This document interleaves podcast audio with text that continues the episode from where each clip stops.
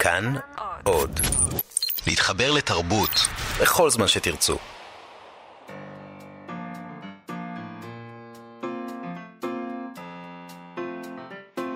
מה שכרוך עם יובל אביבי ומה יעשה לה. צהריים טובים, תודה שהצטרפתם אלינו לתוכניתנו, אנחנו מה שכרוך, מגזין הספרות היומי של כאן תרבות. איתנו באולפן יובל יסוד ואירה וקסלר וגם יובל אביבי, שלום לך. שלום גם לך, מאיה סלע. אפשר לשלוח לנו מסרונים בטלפון 055-966-3992, 055-966-3992, וגם הודעות בעמוד הפייסבוק שלנו, מה שכרוך עם יובל אביבי ומאיה סלע. אה, הודעה למאזינים. בימים הקרובים צפויים שיבושים אה, בשידור של, אה, בשל עבודות אה, תשתית. את רשת כאן תרבות ניתן לקלוט גם באחד משלושת התדרים הבאים. 104.9, 105.3 ו-104.7 FM. אנחנו בעיקר ממליצים אה, שתקשיבו לנו ביישומון, באפליקציה, כאן אודי, או באתר האינטרנט של כאן, שם הקליטה היא פשוטה, נקייה מהפרעות. אה, וזה קל ופשוט, אה, הצטרפו למאה ה-21. אוקיי, okay. אנחנו נדבר היום עם נהר שבתאי, יוצר הסרט דר ניסטר, סרט דוקומנטרי על ילדותו לצד חמשת אחיו ושני הוריו, אמו קולין ואביו, המשורר והמתרגם אהרון שבתאי. הסרט הזה יוצא עכשיו בפסטיבל דוק אביב. הקרנת הבכורה שלו תהיה ב-20 במאי בדוק אביב, והוא ישודר בהמשך בערוץ 8. אנחנו ראינו את הסרט בצפייה מוקדמת, ויובל... היה סרט לא קל לצפייה, לא. ומאוד מעניין. אז uh, אנחנו נדבר עוד מעט עם נהר שבתאי. נדבר גם עם צליל אברהם שלנו בפינתה צליל אברהם, תעזרי לעצמך, על אנשים רעילים, ועל עוד כמה דברים שקשורים לספרי עזרה עצמית, אבל ראשית בואו נדבר על פרס ספיר. מזמן לא דיברנו על פרס ספיר, אנחנו קיבלנו אתמול הודעה לעיתונות על תחילת המסע לעבר פרס ספיר 2018, uh, ואפשר להתחיל, זה בעצם 2019. אגב, אני חושבת. לא, זה הפרס על 2018, שניתן ב-2019. אוקיי, אז בקיצור, בואו נכריז שאפשר להתחיל להגיש מועמדות לפרס. בשורה משמחת לכל הנוגעים בדבר. כן. Uh, זה משהו לא נורמלי, הדבר הזה. Uh, אם, אם כי לא ברור לי כל כך במה ההודעה הזאת uh, שונה מההודעה שפורסמה באתר מפעל הפיס במאי 2015, כי הם דיברו על זה ש... הייתה כותרת כזאת על זה שעכשיו ספרי, סופרי עזרה עצמית והוצאות עצמאיות יכולות להגיש, וזה דבר ישן. ניסו לעשות עלינו סיבוב, יובל, אבל אנחנו לא ניפול בזה. הודעה לעיתונות...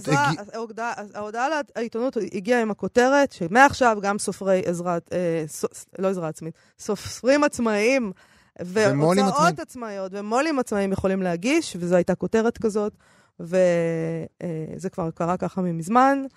כל אחד יכול להגיש לספיר, למרות שאתם יודעים, אל תעצרו את הנשימה שלכם. אז זה נחמד שבפרס ספיר ממשיכים לחגוג את הבשורה המשמחת הזאת שנה אחר שנה. אני ביקשתי מאנשי יחסי הציבור ששלחו את המייל הזה להסביר את פשר ההכרזה הדרמטית, שזה קצת בלבל אותי. והרגשתי שהיא מתחרה רק בהכרזה הדרמטית לא פחות על שגרירות ארצות הברית שעברה לירושלים. הם ענו שזה באמת לא שונה משנה שעברה, וגם לא מזו שלפניה.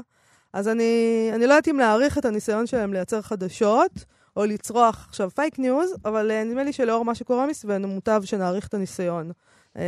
ובכל זאת נזכיר שפרס ספיר הוא אחד הפרסים הספרותיים הגדולים בישראל, היוקרתיים בישראל, הוא מוענק מדי שנה, מאז שנת 2000. הוא כולל פרס של 150 אלף שקלים אה, לזוכה, הוא, יש, אה, הוא כולל תרגום של הספר לערבית ולשפה זרה נוספת לפי בחירתו. כדאי לחשוב על זה, אגב, זוכה יקר, כי ישר אנשים מתרגם, רוצים לתרגם לאנגלית. לא תמיד זה נכון. זהו, יש דיבור על זה שאולי צריך לחשוב על שפות אחרות. כן, אנגלית, אנחנו לא מעניינים אותם. צרפתית אפשר, איטלקית. בכל אופן, הרשימה הקצרה של חמשת הכותרים המועדים, המועמדים הסופיים, מוכרזת לקראת סוף השנה, ובתחילת השנה הבאה מוכרז הזוכה בטקס רב רושם.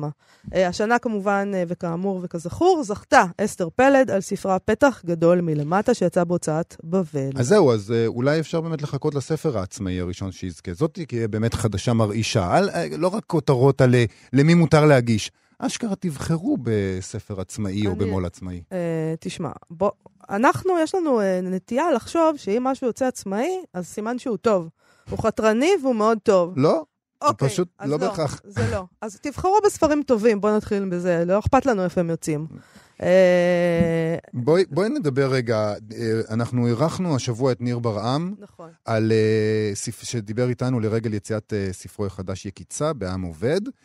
אחד הדברים שדיברנו עם ניר ברעם עליהם זה התפקיד הפוליטי, התפקיד המוסרי, והמחיר שמשלמים סופרים שבוחרים למלא את התפקיד הפוליטי והמוסרי שלהם, כפי שאנחנו תופסים את תפקיד הסופר, נכון? אנחנו עדיין, אנחנו עדיין עתיקים. אנחנו חושבים ש... ש... אולי את לא חושבת ככה, שעמדה של סופר היא עמדה חשובה שראויה להישמע. אז מסתבר שחבר הכנסת אורן חזן אה, כתב לסופר ניר ברם בטוויטר, תבין, אויב ישראל שכמוך גרוע מהטרוריסטים שמנסים אה, אה, לכבוש את ישראל בגופם.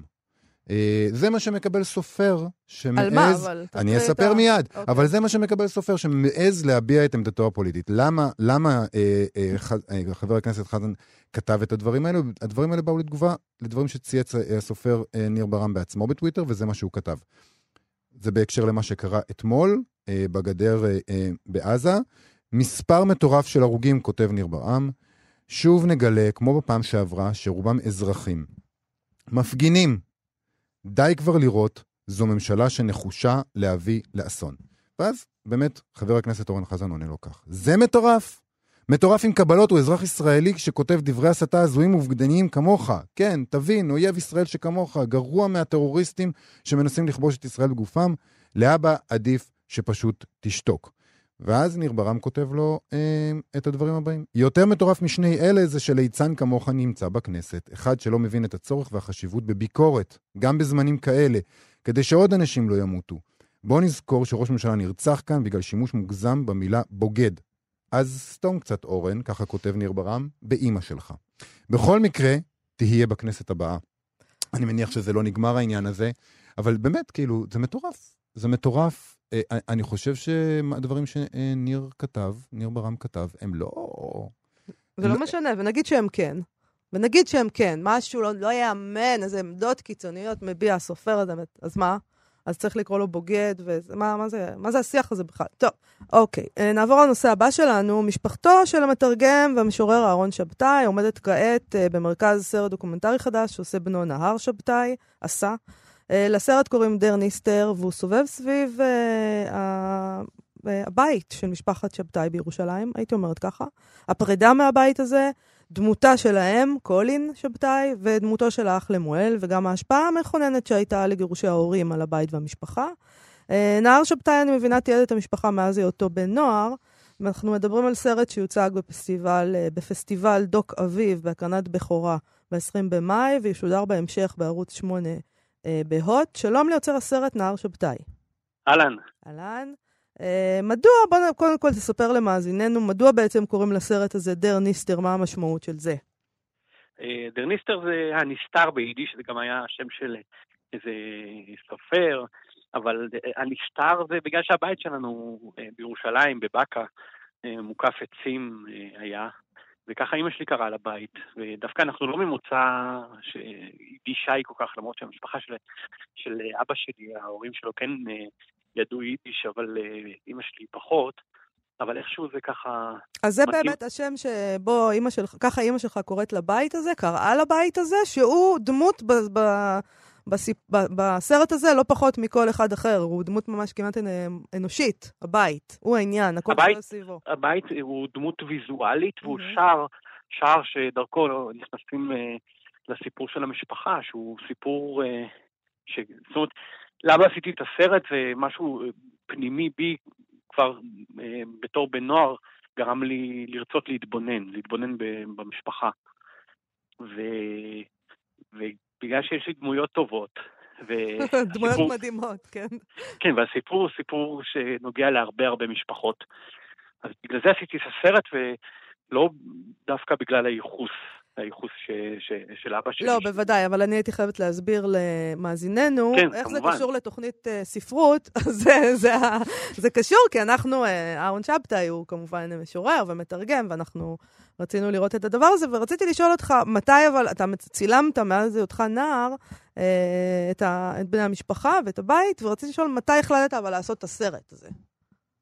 את הסרט, אה, החלטתי, כבר בשלב מאוד מוקדם אמרתי, אני זוכר, רואים בחומרים, אבל אני, שאני לא הכנסתי את זה לסרט, אבל אה, אימא שלי לקחה אותי לראות את היומן של פרלוב, אז, אה, אז, אז כאילו אמרתי בהלצה כזאת, אני אעשה יומן כמו דוד פרלוב, ואחר כך אמרתי, בכמה הזדמנויות אני רואה את זה בחומרים, אז כבר מההתחלה חשבתי, יכול להיות, ככה דמיינתי שאני אעשה עם זה משהו, ולאורך השנים זה התגבש יותר ויותר, וכבר אני רואה את עצמי ב-2010 בחומרים אומר, לפי זה אני ככה נזכר שאני, שאני אלך לעשות סרט על המשפחה, ואחרי שסיימתי ללמוד קולנוע במכללת ספיר בנגב, mm-hmm. אז אמרתי, אני, זה הפרויקט שלי, ו, וחזרתי, וזה גם היה לקראת, אה, לקראת העזיבה של הבית, שהלכה והתקרבה, אז אמרתי, זה זמן עכשיו לתעד, כן. ו- ו- ולסגור את, את לעשות, לעשות מין תיעוד אחרון שיסגור את כל מה שתיעדתי קודם ו- ו- ויהפוך את זה לסרט עם התחלה שלי בתור בן נוער אה, מתחיל לצלם ועד ש... בעצם עוזבים את הבית שאני נולדתי בו, גם אני... אז זו בעצם ההחלטה לסיים אה, את, ה, את הסרט ממש בהרס הבית. אה, זה מגיע משם? זאת אומרת, שם זה נחתם כל העניין הזה? כן, הרבה לפני שהרסו את הבית ידעתי שזה הסוף, כי, כי, כי, שם נגמר פרק. זה לא שאין חיים אחרי, אבל מבחינת הסיפור של הסרט אין חיים אחרי. כאילו, הבית הזה נהרס, ו, ואז אין יותר מה להגיד. מבחינת, מבחינה קולנועית, אני לא... היו כל מיני רעיונות להוסיף עוד איזה משהו אחרי, אבל אחרי, אחרי התמונות האלה שהבית נהרס, כן. אז אין מה להגיד יותר. תשמע, זה סרט לא קל לצפייה, אני חייבת לומר. היחסים כמובן שם מאוד מאוד טעונים, וגם היחסים בין אחיך לאימא שלך, שהם נשארו בעצם לגור שם לבד, הם מאוד טעונים, לפעמים נראים טרגיים, ומורגש שהנוכחות של המצלמה אולי מוסיפה לפעמים למתח. זה היה קשה לצלם את מה שצילמת מה שלא מפעם, אלא עכשיו, והידיעה שלך, שלהם, אני מניחה שאתה בסופו של דבר... להם, להם זה לא היה קשה, הם התרגלו למצלמה. לי זה היה קשה, כי הייתי צריך אה, להתבוסס בתוך המציאות הלא, הלא פשוטה הזאת, שיש לה גם אה, הרבה היסטוריה כאובה, ש... זאת אומרת, אני מאוד מאוד הייתי בתור ילד אה, אחד מהאחים שרוצה שהמשפחה תתאחד ותהיה ביחד, והגירושין אה, בשבילי בתור ילד היו טראומה, אז זה היה לי קשה במובן הזה, אבל לדמויות לא. אמא שלי אהבה שמצלמים אותה, למואל, אח שלי. בעצם זה, זה עשה להם טוב שצילמתי אותם, ככה אני חושב. הם ראו את הסרט? כן, הם ראו כבר את הסרט, כולם. ומה, איך הם הגיבו לדבר הזה? כי יש איזה רגע, עוד מעט נשמיע אותו גם, שבו אתם באים אה, בטענות לאבא שלכם, על העובדה שהוא מאוד מאוד חשף אתכם בשירה שלו, ו- ועשה לכם נזק. והנה, אתה מכניס מצלמה ל- ל- לתוך הסיפור הזה. אז כן, היו, היו חששות של חלק מהאחים, והחשיפה זה תמיד דבר שהוא, שגם רוצים אותו והוא גם, והוא גם קשה. כן. ובמשפחה שלנו זה מאוד מאוד אה, אה, קיים. אה, גם אבא שלי וגם אחותי שהיא ככה מנהיגה. נכון, ננו שבתאי. נכון. ננו שבתאי. אז אה, אבא שלי, אני אמרתי, לא עשיתי את הסרט בגלל שאבא שלי הוא אה, משורר, אבל זה מאוד מאוד חלק מהסרט, הזהות של אבא שלי וה, וההיסטוריה של המשפחה לאור לאור מי שאבא שלי. אולי ולכן... נשמע רגע קטע מהסרט, אה, נבין אה, איזו סצנה מאוד מעניינת אה, עם אבא שלך, אהרון שבתאי, תשמיעו לנו. שהחיים שלי הם שלי, וכתבתי רק על החיים שלי. כתבתי על עצמי בתור איש מבולבל, מתאהב, וזה. ויש לי את הזכות לכתוב על חיי, זה שייך לי. היו לזה השלכות משמעותיות ביותר. היו לזה השלכות, היו לזה השלכות. משמעותיות ביותר וגם קשות ביותר. אתה פשוט כל הזמן עסוק וזוכר את זה. לא היית יכול כבר לשכוח את זה לפני עשר שנים. לא, תשמע, באמת, אנשים רואים את זה, זה חבל על הזמן, אבל אנחנו לא נחזור לזה כי זה בעבר. אם אני חלפי אנשים לא יהיה שום אמנות. לא, אתה לא, אבל אתה לא מקשיב. אתה סתם מתגונן עכשיו, זה לא, לא, אני לא תוקף אותך עכשיו ברגע זה, אני אומר לך שיש נגד הגישה הזאת. זה לא יש אבא שהוא מתוסכל והוא פקיד והוא לא כותב ספרים כאלה, זה יותר גרוע מאשר להיות בן של אהרון שבתאי. תאמין לי, כל אבא זה רע, כל אבא זה רע. אני מאוד אהבתי את המשפט הזה, כל אבא זה רע, כי זה נכון, כל אבא זה רע. אבל תשמע רגע, אה, במידה מסוימת, בסרט אתה משחזר את הקונפליקט הזה, נכון? את הבחירה הזאת שעושה, שעשה אביך. אה, להיות אומן שנאמן ליצירה שלו, גם במחיר חשיפה מאוד מאוד אה, גדולה של המשפחה. כן, אז אני יכול, אני יכול להזדהות עם אבא שלי במאה אחוז, עכשיו שאין לי ברירה אחרת, אני חייב לעשות את הסרט הזה, זה, זה לא משנה מה, זאת אומרת, אני, אני עשיתי את זה לא בשביל החשיפה, אבל, אבל אי אפשר לעשות סרט למגירה. אני, אני הרגשתי שאני את הסרט הזה חייב לעשות, ואני פה ממש מרגיש שאני מזדהה עם אבא שלי, ומצד שני אני גם מבין את, את אלה שזה קשה להם עם החשיפה. אני מבין את ה... האם בעצם ברגע שעשית את הסרט כזה על המשפחה, אז, אז קיבלת איזה זווית חדשה להסתכל על, ה, על הפעולה שאבא שלך עשה כל השנים, שהכעיסה אתכם ופגעה בכם? פתאום ראית את זה מזווית אחרת? אה, אני מאוד, אה, הסרט גרם לי מאוד לאהוב יותר את אבא שלי, את אמא שלי ואת כולם, וגם אה, ביקורת, זאת אומרת, רואים בסרט ש... ש זאת אומרת, לכל, רואים את הצדדים הטובים והפחות טובים של כל אחת מהדמויות, וכן, עשיתי את הסרט יותר קצת מנקודת המבט של אימא שלי, שהיא, שהיא הייתה קרובה אליי פיזית, כי אני גדלתי איתה וצילמתי אותה יותר, כן. וגם כי בחרתי את הנקודת המבט הזאת, כי יש לי איזו הזדהות עם אמא שלי. למרות שמצד שני, יחד עם זאת, רואים את זה גם בסרט, אני מאוד מאוד הקפדתי כל השנים להיות בקשר עם אבא שלי, ואני... אבל אתה חשת את הדברים האלה? זאת אומרת, האחים שלך אומרים שם אה, באמת שהשירה שלו, צריך אולי למי שבמקרה לא מכיר, למרות שזו שירה מאוד מוכרת בישראל, שירה מאוד חושפנית באמת, אה, שמדברת על כל מיני נושאים שאולי כ, כבן נוער אתה לא רוצה שידעו שאבא שלך מתעסק בהם. אתה חשת את מה שהאחים שלך מביעים בסרט? אני לא כל כך, כי זה, זה תלוי באמת ב, ב, ב, בתור ילד, אז יש ילדים עם יותר ביטחון עצמי ויש ילדים עם פחות ביטחון עצמי ויש ילד שבאמת יותר קשה לו עם דברים. אני באופן אישי לא היה לי קשה, דווקא אה, אני הייתי גם יותר קטן מגומה, גומה היה אולי בגיל יותר, גומה זה אח שמדבר בסצנה, כן. הוא היה בגיל שאולי יותר קשה לעכל את זה, אז אני, אני יותר, יותר קטן, אז חוויתי את זה אחרת, אבל זה אף פעם לא הפריע לי, אלא להפך, אפילו שמחתי על מי שאבא שלי ומאוד... אה, ואביך ראה את הסרט כבר? כן, אבא שלי ראה אותו כבר מזמן. אני הקפדתי להראות לאימא שלי ולאבא שלי כבר בשלבים יותר מוקדמים. מה, מה, מה, מה הם אמרו? הם ביקשו להוציא משהו החוצה? יש דברים שלא נכנסו? אבא שלי, באמת ייאמר לזכותו, שכמו שהוא כותב מה שהוא רוצה, אז הוא גם תמך בי לאורך כל הדרך שאני אעשה את הסרט הזה כמו שאני רוצה, ו- ו- ו- והוא מזדהה עם זה שכל אחד אומר את האמת שלו, ומקבל את זה באופן מלא, ו- וזה באמת, אה, קיבלתי ממנו פרגון אה, שחבל על הזמן, למרות שלא כולם חושבים שהוא יוצא הכי טוב בסרט, אבל הוא יוצא מישהו והוא אומר את האמת שלו בלי, כן. בלי לייפות. וגם אמא שלי, כן? אותו דבר.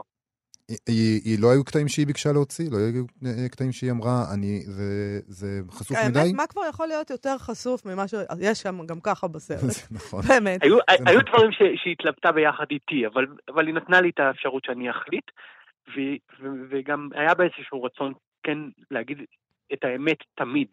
וזה משהו שהוא מאוד ייחודי לה, ורואים את זה בסרט, שהיא מוכנה גם להגיד דברים שהם לא מחמיאים לה כן. באופן מאוד קיצוני. אבל תגיד, אומרת, תגיד, מה איתך?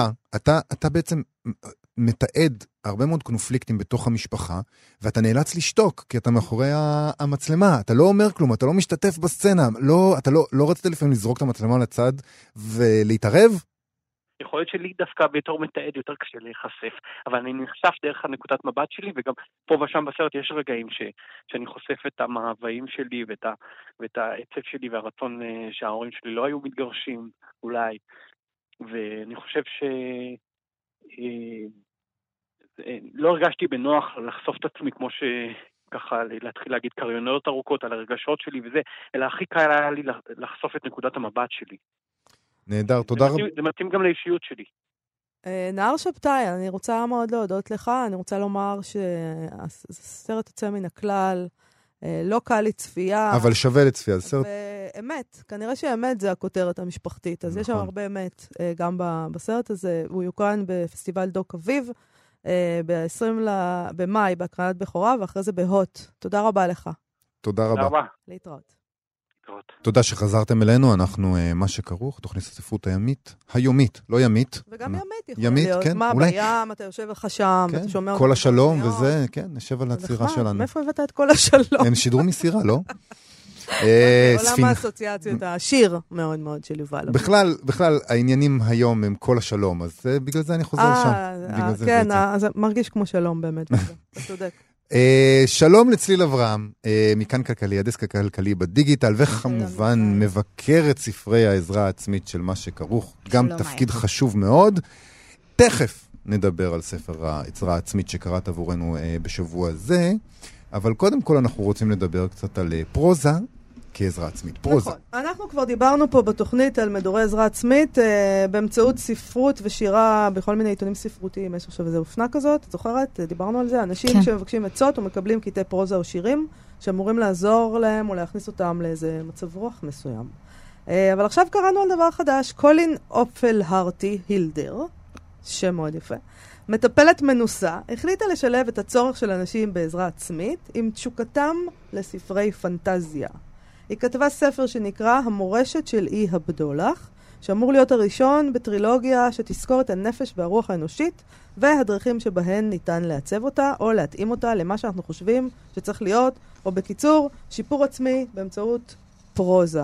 כן. אה, הספר... את- אתם, אה, אה, מאזינים יקרים, אינכם יכולים לראות, אבל צליל יש פרצוף מזועזע. יובל, תמשיך. הספר מתרחש במאה ה-22, אה, ועוקב אחר טקס המעבר לבגרות של אורלה. זה השם שלה, אני מצטער. אורלה, כמובן, קוראים לה אורלה. לא, קוראים לה אורלה. לא, לא, באנגלית היה כתוב O-R-L-A, לא? בסדר. אורלה. בואי נקרא לה אורלה לש- לטובת מא- מאזנינו אה, אה, בעברית. שיר נחמד. אורלה, כן. אה, וברטת. אה, היא נסיכה בת 14 אה, שגרה על אי קסום בעולם שמידרדר במהירות בשל תאוות הבצע והנצחת הפחד של המנהיגים. שעד כאן זה לא מרגיש כמו פנטזיה, אלא כמו כמו ריאליזם קשוח כזה. אבל איך זה אמור- איך זה אמור לשמש כעזרה עצמית? אוקיי. או, זה משתפר גם. אורלה היא נזירה למשפחת הבדולחאים, אה, אה, זה הדרך שבה תרגמתי את זה, שומרי התבונה הנצחית. הם אחראים על האיזון בעולם, הגורל שלה הוא לעורר מחדש את התבונה הזאת בקרב בני האדם, לגרום להם לראות את האור ולהפסיק להיות כל כך גרועים. וכדי לעשות את זה, היא צריכה לעבור, לעבור מסע רוחני בעצמה, וכולנו אמורים ללמוד זהו, היא גדלה. להיות שרי אריסון. בקיצור, אבל אה, אה, בכל אופן, אמרנו מקודם שאותה סופרת היא מטפלת ותיקה, אה, וראוי לציין שהיא מטפלת בשיטה שאני עוד לא שמעתי עליה אף פעם, אוליגותרפיה, מכירה? אוקיי, זה שלפי... נשמע כאילו זה נגזר מהשם שלה. אוליגותרפיה זה טיפול באוליגרכים. היא מנהיגת לא, כת או מטפלת? אוליגותרפיה זה, זה אמיתי, לפי אתר מהות, אה, המכללה לרפואה משלימה, מדובר פה בשיטת ריפוי חד-שנית המתבססת על יסודות טבעיים להם זקוק הגוף למימוש תהליכי החיים זה בגוף משפט שלא האדם. אומר כלום, כן. יסודות אלה בעלי קוד ביולוגי, תדר התואם לתאי האדם, המאפשר... טוב, אני, לא- אני, הבנת. זה מין תדרים, משהו. עם תדרים, ועם יסודות, ומערכות, ומנטליות. אוקיי, ובמקום לכתוב. ספר עצות, היא כתבה סיפור, שהסיפור אמור... אה, אה, רגע, היא מטפלת גם בארומותרפיה באמצעות שמנים מטרים. היא אומרת שהספרים עוסקים בתכנות, בתכנות הרגשי שלנו, הקובע כיצד נגיב לעולם ולכל מה שיש בו. תכנות רגשי לא יכול להיות מוגדר ומוסבר באמצעות היגיון, ולכן בחרתי בז'אנר הפנטזיה. זה גורם חושבת לי שזה רעיון טוב? כאילו, זה בעיקר גורם לי לחשוב כמה עמוקה היא המצוקה האנושית. שאנשים נכון. מוכנים לעשות הכל ולנסות הכל, או להאמין להכל בשביל לפתור אותה או להפחית אותה. אני לא יודע אם זה משהו אופטימי שאמרת, לא. או פסימי. פסימי אה, מאוד. היא דיברה על עומקה של המצוקה האנושית, אז כנראה שזה לא אופטימי במיוחד. לא, אבל מצד שני זה גורם לאנשים ככה לחפש דרכים, ו- ולא משנה מה, הם הולכים על פרוזה, נלך על אגב, פרוזה. אני לא בטוחה שזה עניין של מצוקה, צליל. אני חושבת שכמה עמוקה המצוקה ולצידה כמה עמוק הנרקיסיזם האנושי. להתעסק, אם אנחנו... אה, יש לי עצה כן. לכל האנשים, אליכם, האנשים הלא מאושרים. תפסיקו להתעסק בעצמכם, ותראו שפתאום הכל יהיה בסדר. לא באמת, אולי זה- תתנדבו באיזה מקום או משהו, תפסיקו להתעסק. זה גם דרך ל- לשיפור עצמי באיזשהו בהחלט. מקום. אבל לי זה מזכיר איזה שבט על אי קטן שמנסה ככה ל... לבנות חצים ולהשחיז אבנים כדי להילחם בציוויליזציה שבאה ומתקרבת אליו. אבל תגידי, את, את קוראת כל הזמן אה, אה, ספרות עזרה עצמית בשבילנו. נכון. לא היית רוצה לקרוא ספר פרוזה?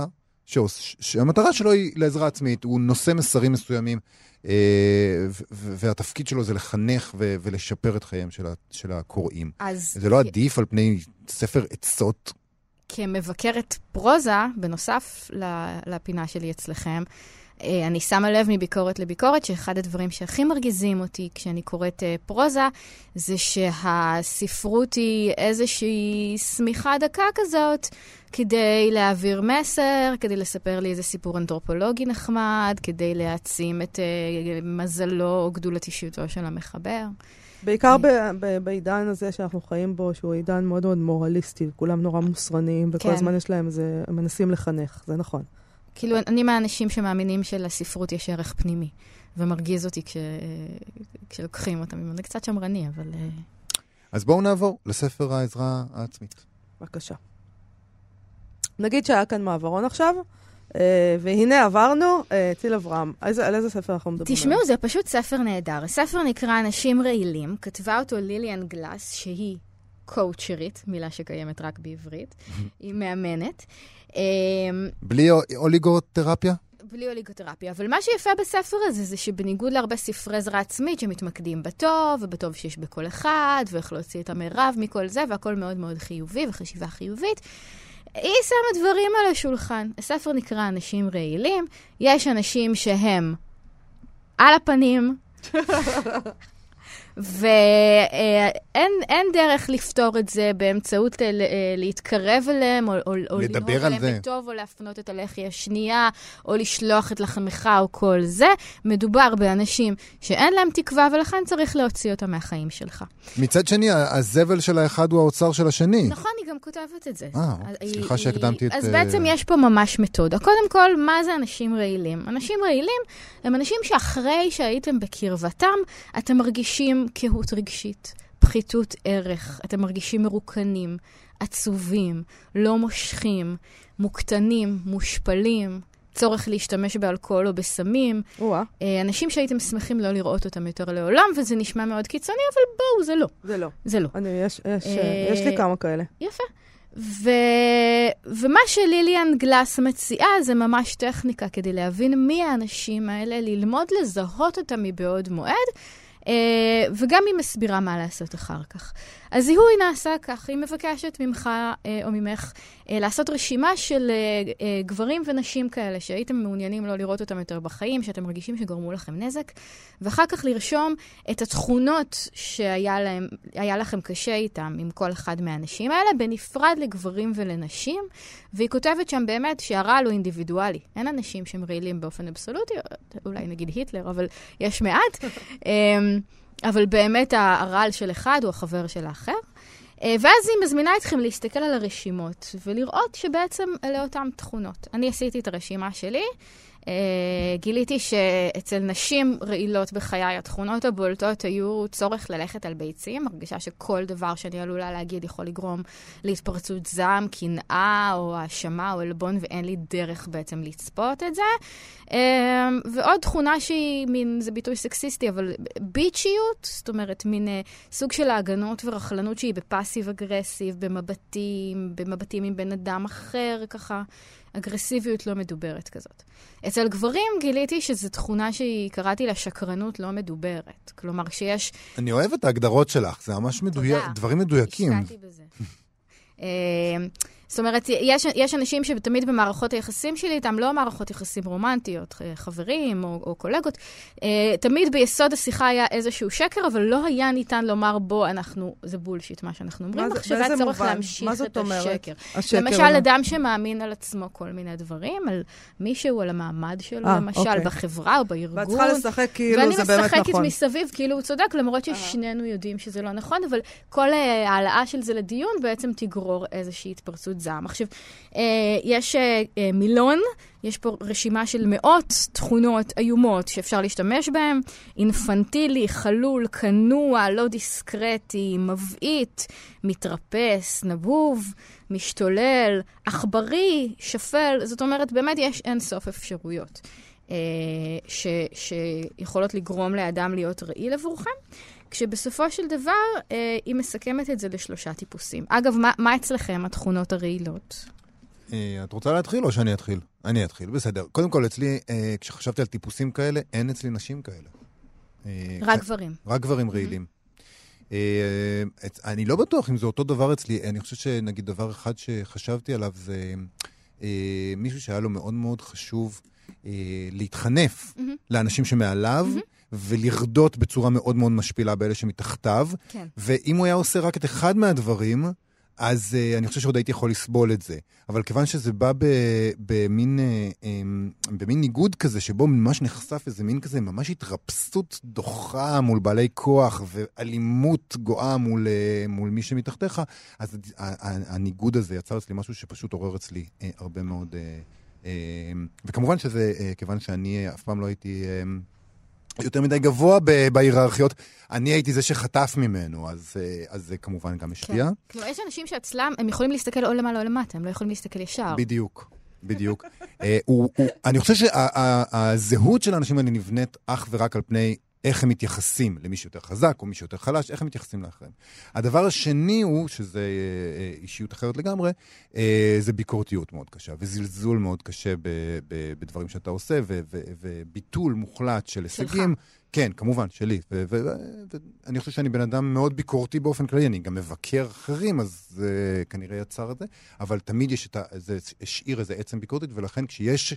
אה, אה, ביקורת קשה ומלאגנית, מאוד, זה גורם לי להתפוצץ. מאיה, את רוצה להגיד מה אצלך? אני חייבת להגיד לך שאת, uh, כששלחת לנו אתמול את הדבר הזה והצעת לנו לעשות את הניסוי הזה, mm-hmm. אז uh, אני גיליתי משהו שלא חשבתי, כי אני לא ישבתי עם עצמי אף פעם, חשבתי למה אם אני לא רוצה להיות בקשר עם, עם זה או אחר, ומה המכנה המשותף. אז זו בעצם פעם ראשונה שגיליתי שיש מכנה משותף. כן. שהם כולם אותו דבר, כן. זה פשוט לא יתואר, הדבר הזה. נכון. ושזה איזה מין שילוב אצל אנשים של uh, נרקסיזם קיצוני ופגיעה נרקסיסטית, כמו שאני מאבחנת את זה, שגורם ל... פגיעה נרקסיסטית? כן, אצלם, לא משנה, שאצלם, אצל ה... החברים האלה. אצל הרעילים. אני גם כנראה נמשכת לאנשים כאלה, כי היו לי הרבה חברים כאלה, שגורם אצלם לאיזה רגשי נחיתות ועיוורון כלפי הסביבה. את צריכה להיות הקהל שלהם כל הזמן. עכשיו, אני באיזשהו שלב מאוד מתעייפת מלהיות קהל של אנשים. להיות דמות משנה. באופן תמידי, אתה עכשיו על הבמה ואני הקהל, זה לא, אין לי סבלנות לדבר הזה, וזה בדרך כלל הדברים האלה. כי לשאר הדברים יש לי לא מעט סובלנות. כן. ואת יודעת, כולנו פגועים. אבל עוד דבר שחשבתי עליו בהקשר הזה, זה שאני מכירה את הביטוי הזה, אנשים רעילים. Mm-hmm. ואנחנו תמיד חושבים על אנשים אחרים שהם אנשים רעילים, אבל אף פעם לא על עצמנו. אף בן אדם עוד לא אמר, הוי, אני קורא את הספר הזה, ואני אומר לעצמי, בואנה, אני איש רעיל. אבל ייתכן שאנחנו אנשים רעילים.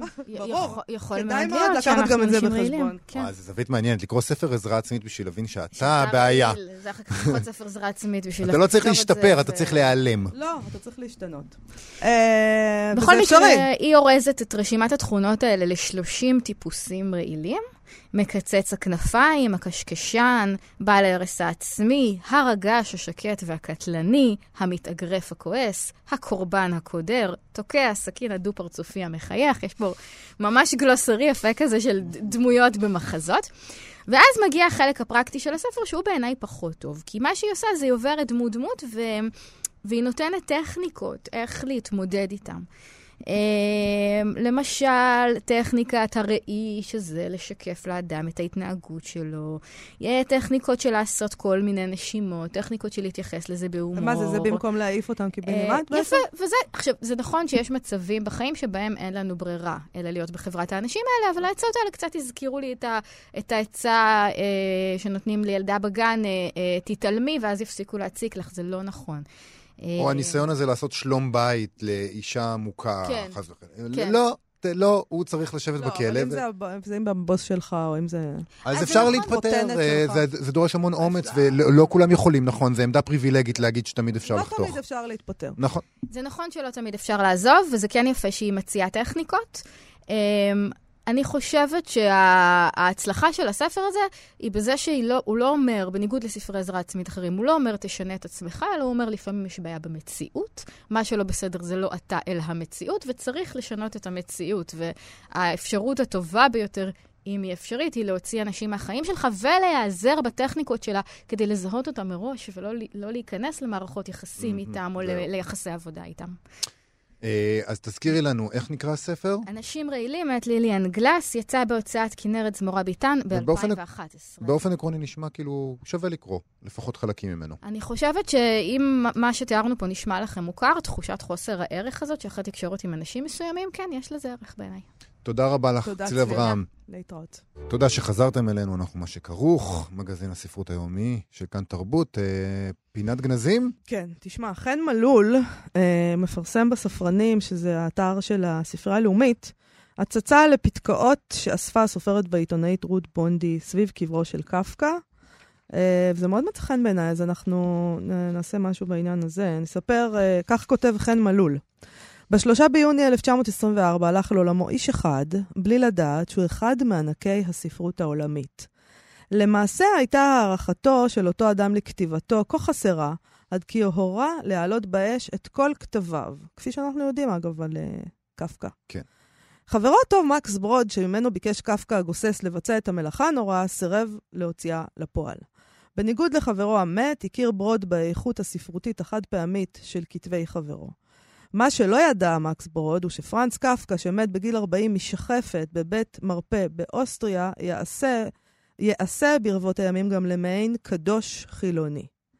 אה, רות בונדי, עיתונאית, מתרגמת וסופרת ילידת צ'כי, צ'כיה, הגיעה לסיור בבית הקברות אה, אה, היהודי בפראג בשנת 1992. הרקע לביקור הזה אז היה חידוש יחסי ישראל-צ'כיה לאחר התפרקות ברית המועצות וקריס, וקריסת הגוש הסובייטי. בונדי, בימי מלחמת העולם השנייה, הייתה כלואה במחנות ריכוז במשך שלוש שנים. היא עלתה ארצה בשנת 1949. בספריה האישיים ובמחקריה היא ביקשה להחיות את עולם יהודי צ'כיה שאבד. היא הייתה מתרגמת כמובן אה, מספרות מצ'כית לעברית.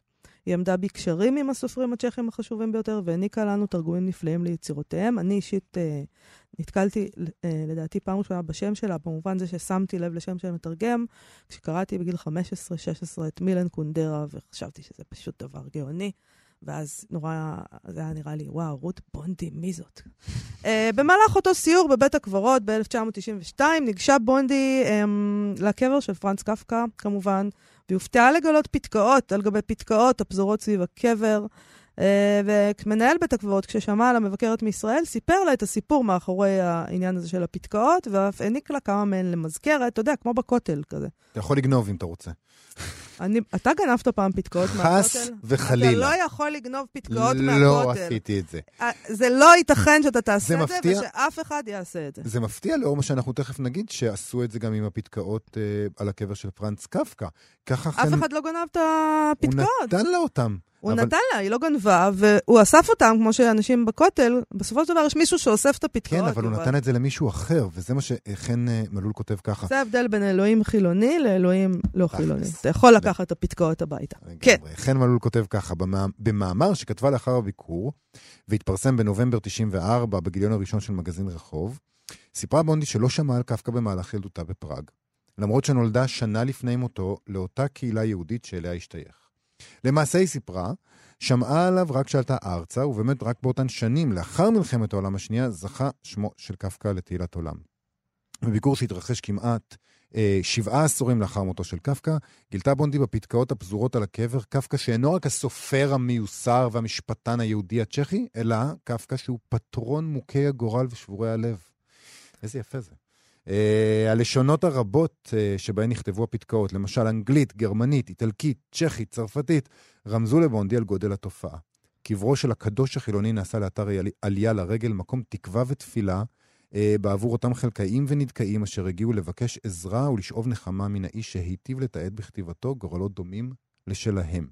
מנהל בית הקברות הסביר לבונדי שמעת לעת נפטרים הוא וצוותו מפתקאות ישנות, המוחלפות במהרה בפתקאות חדשות שמשאירים אחריהם מבקרים רבים המגיעים אל הקבר.